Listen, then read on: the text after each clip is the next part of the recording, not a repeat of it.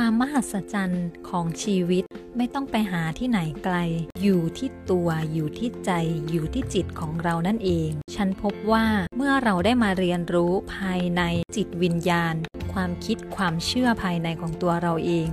เราจึงได้พบกับความมหัศจรรย์ในชีวิตของเรา เมื่อฉันได้มาศึกษาวิธีการทำงานของจิตใจมนุษย์ที่การที่เราคิด ที่เราพูดที่เราลงมือกระทำและรวมไปถึงกฎธรรมชาติ กฎแรงดึงดูด กฎจักรวาล ก็ทำให้เราได้รู้ว่าแท้ที่จริงแล้วความมหัศจรรย์อยู่ใกล้ๆที่ในตัวของเราเองเมื่อไหร่ที่เรารู้ว่าตัวเองกำลังคิดอะไรอยู่ เมื่อไหร่ที่เรารู้ว่าภายในของเราเชื่ออะไรอยู่ และเรารู้ตัวเองว่าเรากำลังพูดอะไรอยู่ เมื่อนั้นเราจะสามารถเปลี่ยนแปลงทิศทางชีวิตของ